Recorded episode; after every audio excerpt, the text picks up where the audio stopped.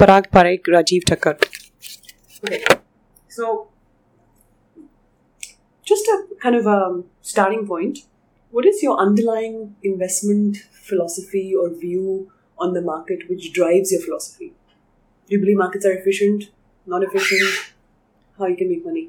Okay, we are an active fund manager, so as a corollary, we think markets are not efficient all of the time.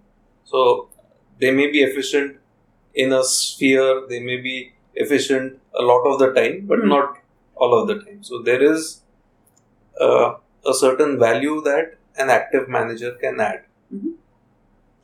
And we actually even go one step behind. Mm-hmm. And here we are in tune with Seth Klarman's thinking. Mm-hmm. So I don't know whether you have come across this, but Seth Klarman says this. Imagine a world where there are no active managers. Mm-hmm. There are only index fund managers. Mm-hmm. In such a world, obviously there are no analysts, there are no fund managers, nothing. Mm-hmm. Whichever company is there gets capital by default, whichever company is listed, because that's the way it is. If an IPO were to come out, no one would be willing to buy the IPO because that is not in the index at the time of the IPO. By definition, people can't. So, no new capital gets formed. Any merger, any spin-off, any resolution on managerial compensation, virtually anything that the management wants to do gets done by default. Because why waste costs on voting the resolution or have people who even analyze it? You are going to get returns by default. In such a scenario, while the investors in aggregate will save on the asset management fees and will be more efficient in that manner, but the market as a whole will get a lower return because the stewardship will not be there. No one will be monitoring what is going on. So that's at the broader philosophical level. From our own point of view, also again, people talk about efficient markets and people talk about index investing and all. What index to invest in? So, is there a global index, or maybe there is a MSCI, but that is practically not investable for the lay investor. So, should the investor buy into a large cap index, a mid cap index, a small cap index? Should an investor go overseas? What time to buy bonds? What time to buy equities? So, effectively, you are in a vehicle with autopilot and with technology which is probably not as good as Google's driverless cars. So, we believe that active managers do have a role to play. Index funds are good because it keeps excessive fees and excessive costs in check from the active managers. So, otherwise, everyone would be going in for 2 and 20 kind of structures. So, index funds act as a counterbalance, but I think both have their own role to play. Okay, so I believe your philosophy is value, but as I was telling Siddhant on the way here, there's value and there's value. Everyone defines it differently. Okay. How do you define value investing? So, we are more of the Buffett school kind of, have a Buffett kind of approach rather than pure Benjamin Graham kind of approach. So, we don't mind paying a bit more for quality names. It's not just your typical nets or low price to book or high dividend yield or things like that.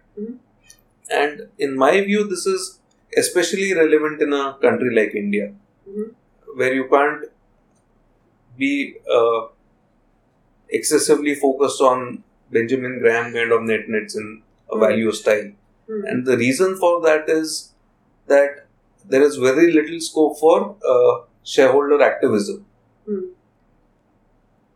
If you are in a different market, maybe you can launch a hostile takeover or you can throw the board out, or you can effect management change, or you can force them to pay more dividends or to spin off a loss-making units, etc. We don't have those kind of things happening here. In which case, you are dependent on the promoters to deliver value to you. Now, typically when you say intrinsic value is here and market price is here, you expect market price to move up to the intrinsic value. But in a lot of Graham kind of situations, what happens is intrinsic value moves down to the market price, which is not really what you are looking for. So we do focus on quality apart from the numbers where they indicate the stock is undervalued or things like that. So Parag mentioned a little bit about your filtering or fundamentals before you get to the valuation part. He mentioned management and modes and all that. Can you just talk us through some of the filters you use to filter the universe to an investable universe? Management quality is a big filter for us. So any promoter group which is known to destroy wealth regularly and to have actions which are not minority shareholder friendly, we tend to avoid those kind of groups. So that is one strong filter. The other is more of a sectoral filter. So some sectors which are very capital intensive or where a return on capital is very low. In those kind of sectors, sometimes you may get a cyclical bounce or something like that. But those are very short-lived ones. So to give you a well-known example, we would, for example, stay away from airline stocks. Because airlines have never made money. Have never made money. Yes. Okay, what else? So once these two are there, the management quality and the sectoral filters, then obviously you should have some understanding of the business. If something is too esoteric, the numbers may look very good. High return on equity and consistent growth and whatnot. But if at the basic level, you don't have a clue as to how the company is making money, then we would probably give it a pass. But do you? How would you filter? Do you filter on return on equity or return on investment? What do you filter on? In terms of financial parameters, return on equity is a very strong parameter. But if that comes as a result of very high leverage, then we would eliminate it. Okay. So high return on equity, but low leverage. Yes. Okay. So we were talking earlier, and the investable universe comes down to what, 100 stocks? Something like that? 100 stocks would be in the very active kind of thing, but broadly it would be 500, 600 names which could come into that shorter 100 kind of list. Okay. And then what? Do you maintain stock models at each level? Do you work with brokers? How do you do research on these stocks? So sell-side research can act as a starting point or act as a additional filter, or sometimes you would like to seek a contrarian view. If we have a positive view, we would seek out a negative sell-side view or vice versa. So just to check whether our thinking is correct or not. But essentially it would be, the research work would be done in-house. Finally, we would come to our own judgment on that. So how many stocks do you maintain models on? See, ultimately there's one model, which is what is the cash flow that is going to come from now to eternity. You discount it to the current value. But do you maintain that on every stock that you say, 100, 500 stocks? Do you have stock models on that? See, the thing about equity is that while the formula is well known in terms of you plot out the cash flows for each year for many years into the future and you discount that to the present, you don't know what those cash flows will be with precision. Sure. So,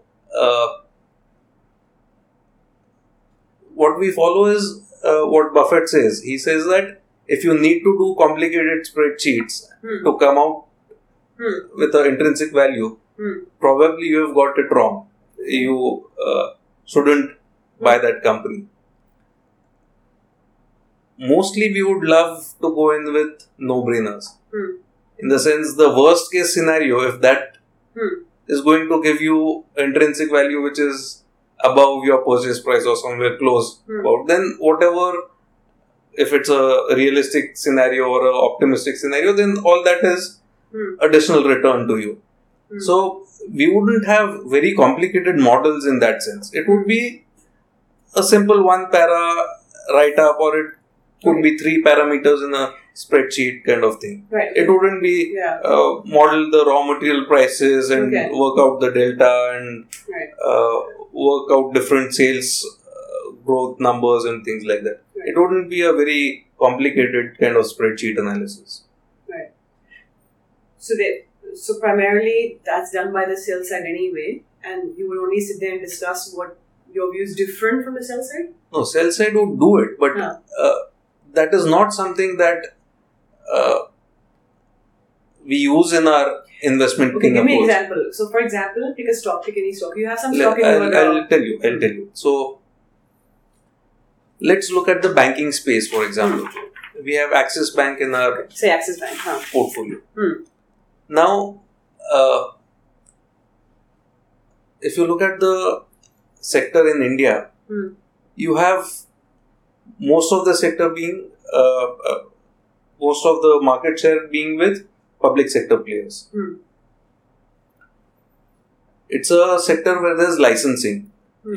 Even very capable people can't get up in the morning and decide they want to start a bank. Foreign banks are allowed in India, but with their hands tied back. It works on a reciprocal basis. Indian banks are not allowed to grow overseas, so we don't allow their banks to grow over here. So that leaves, and there are quite a few private sector players, but some of them have been around for decades, haven't made their mark. Others are too small. So essentially you are left with three players who are running it as a business, and who have achieved a certain scale and market share and brand recall and all. You have HDFC Bank, ICICI and Axis.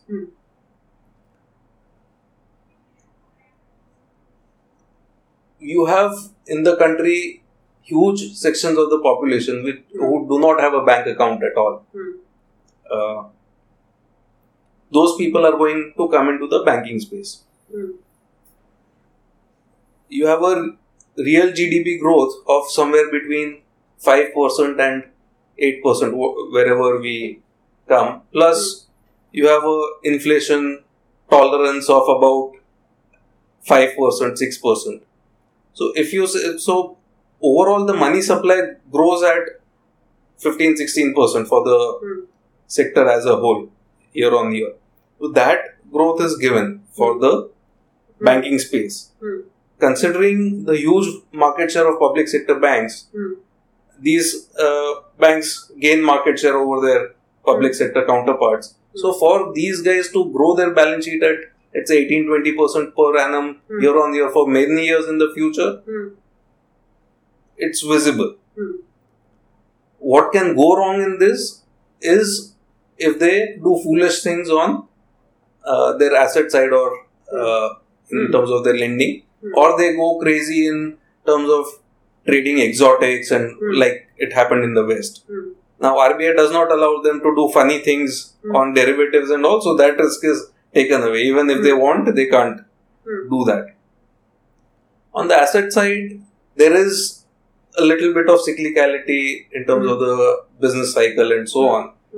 But one has to live with it. Except for that, these are no-brainers according to us. So, if they are available at, let's say, 2 times book, 2.5 times book, just go out and buy them. Now, HDFC Bank may be a good investment, but we are slightly uncomfortable at the current valuations. We would not buy it at this point. So, you think it's a good bank, but the valuation is high. So, that's where the value thing comes in. So, do we have a EPS forecast or a cash flow forecast for Axis or ICICI Bank 5 years from now, 10 years from now? No. Got it. That's okay. That's fine. So, What about portfolio construction? Say you've got a whole bunch of ideas. How do you decide how much to put into them? So one, in terms of portfolio sizing, we have broadly an idea of how many number of stocks we want or what is the portfolio size. So broadly, why that? So there is a whole range of numbers you can have. You can have a portfolio with 3 stocks, or you can have a portfolio with maybe 150 stocks. So why come to a certain number? Minimum, we would have to have 10 stocks. That is something that SEBI mandates, because you can't invest more than 10% in one particular company. Now, if we are to buy 100 stocks, what would happen is, even if your stock price doubles in one of the companies, your portfolio return goes up by 1%, because you have put in only 1% in the company. Whereas if you buy, let's say, 10% in the company and that company goes bankrupt, you have a Satyam kind of situation or a Deccan Chronicle kind of situation, your portfolio takes a big hit. So there have been various studies by academicians and practitioners on this as to how many stocks should be there. So people have come to a number somewhere 15, 20, 25. That gives you adequate diversification, yet it does not dilute your best ideas. So that's the whole thinking behind it. Okay, so then, but then you're not equal bets, right? So why have one sort of... So it would be driven, one, by relative valuations at the time of purchase. It would be driven by... price movements while we are buying. So some of the positions you'll see are very minuscule. Those are positions where we started buying and the price kept running away and we didn't feel like chasing it. So you were left with a very small holding, which is insignificant. So sometimes we may not be able to build the full position that we require. It may be driven by liquidity considerations. The weightage would change depending on the stock price movement. If we have put in 4% in a stock and stock goes up 50%, so the weightage becomes 6%. So various considerations. Do you have any caps of any sort? Caps, one is obviously the 10%, which is regulator driven, but otherwise we wouldn't in a particular sector be more than 20%. 20% of the portfolio in one sector. One particular sector. Do you, I'm just looking at it, I'd say you would be skewed towards small cap, right? Big time. That would be true as far as the Indian composition goes. Your benchmark would be what? CNX 500. Okay, so compared to 500, you would be skewed towards small cap? See, 500 is something that we have chosen because it's representative. 75% of that is overlapped with Nifty, which is a widely tracked index. It also has a mid-cap representation. Now, our scheme is a go-anywhere scheme. It is not that this kind of market cap skew will remain always. If we find more value in large caps, you would go to large caps. It's not necessary that we will have this kind of structuring.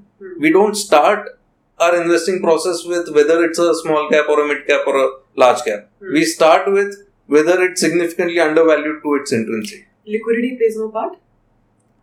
Liquidity does play a part, but at our size, I don't think that constrains us too much. So at about 430, 440 crores, we have a lot of flexibility. What other considerations do you have when building the portfolio? Is there anything else you think about? So, stocks, you talked about the research. So, one thing that we consider is, in our minds, we do not consider volatility as risk. We consider permanent loss of capital as risk.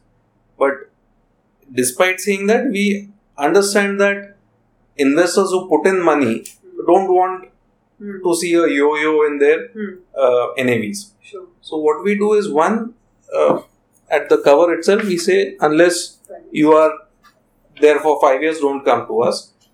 That is there in all the stationery that is there that we give to investors. It's there on the website. The second thing what we do is there's a geographical diversification in terms of international stocks. We do not run currency exposure, so most of the currency exposure is hedged to Indian rupees. Okay. That also generates an additional yield because rupee trades at a discount in the forward and the futures markets. So, in many cases what happens is we get about 3% dividend yield in dollar terms. We get about 5 to 6% hedging yield. So, we get almost a bond like 8-9% yield on a regular basis, and capital appreciation is over and above that. On the international portfolio. So, international diversification also reduces volatility for us because both markets may not move in tandem. Sure. The third is we opportunistically take advantage of these special situations. So, for example, currently we have United Spirits. So, here there's an open offer for it. We'll tender all the shares that we have at a price which is known in advance. So, if you are going to get maybe a 6-7% return for 1 month holding, it's not bad at all. Okay. So, overall, what would you say your comparative advantage would be in idea generation, which is basically stock selection? We have numerous advantages actually, if you... And I'm not restricting myself to idea generation. I'm looking at for everything. So, given the current SEBI guidelines, given the current Indian tax laws, we have kept all the flexibility that is allowed in this scheme. What happens typically is that a fund house, even if the fund manager or the analyst can see an opportunity, if the mandate does not give him that flexibility, that fund manager will not be able to take advantage of that. So, let us say someone is running a large cap fund and a mid cap opportunity arises, that person cannot. Or if someone is running a thematic fund, so you have all these tigers and lion funds and infrastructure funds and all of that, you can't go beyond the sectors you have set out for yourself. A lot of them don't have flexibility to remain in cash or remain liquid. That flexibility is there. That's self-imposed. It's not like it's regulatory, right? It's self-imposed. But what they will do is they will have one large cap fund, one mid cap fund, one small cap fund, one infrastructure fund, one banking fund. Now, if the client is savvy enough to choose those funds at the right time, enter those and exit those and all of that, then you would be smart enough to buy the underlying stocks. So, if you are saying I am an investment manager for a retail client or for any HNI client, I should be doing that. I understand that that is in terms of the product design. I'm talking about within, once you got into the... So, within the space, so one that gives an advantage in terms of even if two persons see the same opportunity, they... One can avail of it, the other can't. The second is our fund size. That itself is an advantage because we can go to a broader number of stocks as compared to what someone who's managing, let's say, 5,000 crore in equities. The third advantage that we have is we are not looking at things on a month-to-month or a quarter-to-quarter basis. So, a lot of conversations that I hear or that I am party to with some of the other fund managers is, they say, well, what do you think? What are the investment ideas that you like? So, I say, this is my fact sheet. These are the... So, what do you like in this particular company? I say, this is what is going to play out over next 3 years, 5 years. Oh, but the sell side guys are saying next quarter will be bad. Let me look at it after one quarter. That's the typical discussion that happens. So, I'm not trying to time it. So a lot of guys keep living quarter to quarter, and some of the email exchanges that are funny. They say that 2 quarters are eternity for me. I'll lose my job if I don't beat the indices for 2 quarters. We are not looking at that. Since we are asking for a mandate for 5 years, that's the kind of horizon we work with. So that also gives us a huge advantage. We can invest in out of favor companies. So today everyone says dump your consumer staples, get into cyclicals, get into things like infrastructure and all. And 6 months back everyone would say dump everything else, get into consumer staples. We are not forced to be operating on the basis of fads and fancies. We can last out a cycle. In the way you so apart from the long-term thing, in the way you look at stocks, I was just telling Parag also that from what I went along to a Motilal Oswal conference, and the way Ramdev Agarwal was talking about moats and all that, sounded very similar. So what would you say it's different? Is there anything different really? How? So for example, if I compare your portfolio to say Motilal Oswal's, sounded similar, what do you think would turn out to be different? I haven't honestly looked at their portfolio, so I wouldn't be able to comment, but many a times it's in the execution rather than just talking about something. So for example, value investing, both of you talk about, but you also talk about behavioral finance. Give us an example of where you've actually applied the behavioral finance in your portfolio. So, 2 instances that I can see, and although the mutual fund is 1 year old, we have been in the space for about 16 years now. We were earlier operating as a portfolio manager. Is it possible to get the track record for that as well? Yeah, we could. Just for my personal research purposes. Sure. So, I'm not... So, we were huge underperformers in 2007. We were huge underperformers in year 2000. So, we stayed out of the dot-com boom and we stayed out of the real estate infrastructure and commodities boom in 2007. And it was not a marginal underperformance. The underperformance was to the extent of we were up something like within intra-year in 2007, we were up by about 5-7% as the index was up some 45%. It was that kind of a huge underperformance. Now,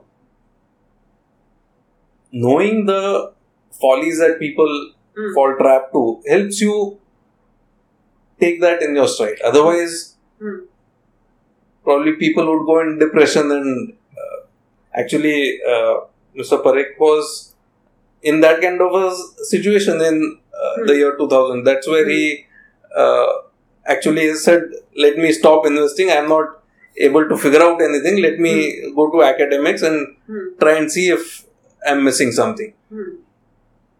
So it basically gives us courage to not fall prey to the normal mistakes. But say for example right now, if you believe the TV thing, we're starting a biggest bull run ever. Do you not run the risk of again being conservative because you don't say end up buying or getting into the bull run? Is that a risk now? Are you finding enough value? So, one, we are saying that for the client, how much money should come in fixed income and how much money should come in equity should be driven by that person's financial plan. It should be driven by his asset liability, income expenditure, risk appetite, and various factors. It cannot be driven by whether UPA 3 comes or whether NDA 2 comes. So, in our investing approach, nothing has changed before May 16th and after May 16th. We were buying equities then and we are buying equities today. It's not that we are sitting on some 40% cash and we think everything is over hit it also. No, not right now. But there's a risk at some point. So what I'm asking is, when you do find that there's not enough stocks that are meeting your valuation guidelines, you don't mind going to cash. And hopefully there'll be enough dips and things where you can buy, sell, right? I'm assuming that's what you're saying, right? Either that or you go to a separate market segment.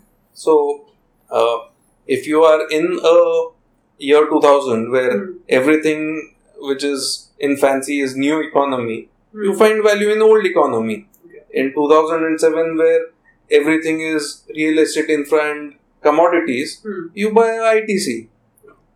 Or if somewhere Indian stocks are overheated, you buy international stocks. So you always get opportunities, and if ever that situation were to arise that you think everything is overheated and you are not finding values, then first stop taking fresh money. That's a decision which has to be taken. Second is communicate to investors that we are holding a lot of cash. So if you still believe in the momentum, take your money away. Otherwise, stay put with us and ride out the cycle. See, here about 8.5% of the corpus is our own money. The promoters, fund managers and all of that. And we disclose all details on the website on a continuous basis. Now, we don't want to damage our money. So,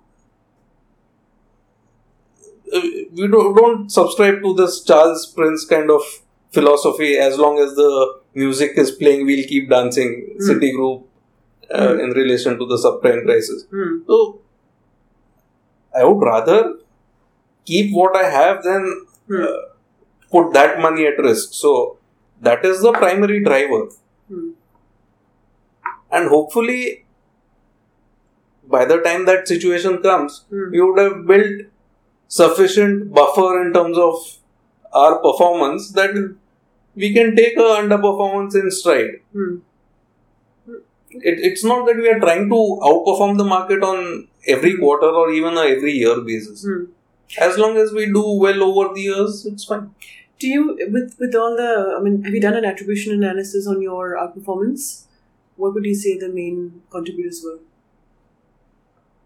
So, in terms of attribution analysis, you do get stocks and sectors that do well and things that don't do so well. And then you try and apply it to the investing process that you do. But other than that, there's nothing, no template that I can give out. Did you find that your contribution from stock selection was higher than sector, if you do an attribution?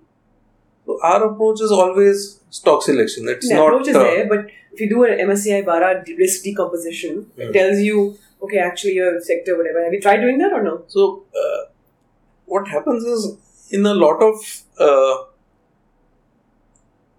companies that we own, the companies themselves are the sector. So doing that becomes kind of difficult. Okay. So, for example, now we have some 3 credit rating agencies, but at a point in time we had 2, and we had both of those in our portfolio. Why do you like them? I'll send you an article. When you look at management, you're obviously looking at ethical management, right, in terms of what they do. Credit rating agencies is a good example. At least the industry you agreed wasn't ethical. Crisil is a subsidiary of S&P. If S&P was indicted, I'm sorry, Crisil can't have been too different. Isn't this not an example of where you know they're not ethical and you're still buying them? So do they play on balance a positive role, or do they play on balance a negative role is the question. And should S&P be penalized, or should S&P be punished for what they did? Absolutely, so they should be. So, legal versus ethical, okay? So no, even ethical. Ethically, what they did in terms of giving AAAs to very bad loans was ethically completely wrong. So it's not that they need to be absolved of what they did. And if I were to be owning S&P as an investor, as an equity investor, I would suffer the consequences of that purchase. There are two questions here. Is the entire activity superfluous, or should the, by legislation, you should ban anyone from expressing an opinion on creditworthiness of any debt instrument? I don't think we should go... No. The opinion should be the free market. Anyone should be... Yeah, I think that they serve a useful function. They... one section of the company was behaving in a completely fraudulent manner, and that section should be wound down in terms of rating those subprime and those structured assets where no one has a clue. To give you an example, let us say Bank of America had a division which lost a lot of money. Should banking be stopped? Answer is no. So, catch those individuals, hang them if need be. And there was an ethical lapse, but do I think that S&P from top to the bottom is a completely unethical organization? I do not think so. In any ethical lapses that have happened, it's not the whole organization. It's obviously some division or some people, right? Well, there are whole organizations which are completely unethical. So, let's see if I have... Give you some names if you just turn that off. So, on the investment process, you want to say that the point of the exercise is that if you cover up the name of the organization, that you should be able to say, okay, this is so-and-so process and this is so-and-so's process. At the moment, everyone looks the same. Yet the outcome looks different, right? Portfolios look different, the performance is different. But people are not able to articulate what makes them different. So everything that you've said so far, I mean, it's logical, it's textbook stuff. I guess every restaurant kitchen would more or less look the same. You'll have a fire burning, so it would be in the execution of... It is execution, but it's like, I mean, I'm able to look at a Nigella and a Jamie Oliver and that Australian lady there is very different approach to the cooking. Very different. I'm not able to get people to articulate what is so different about your approach. Or not yours, but everyone's. So I'm just asking, is there anything else that you want to say that would distinguish you? Can't think of anything else. Okay. TK, what I'll do is, thank you. Thanks for that.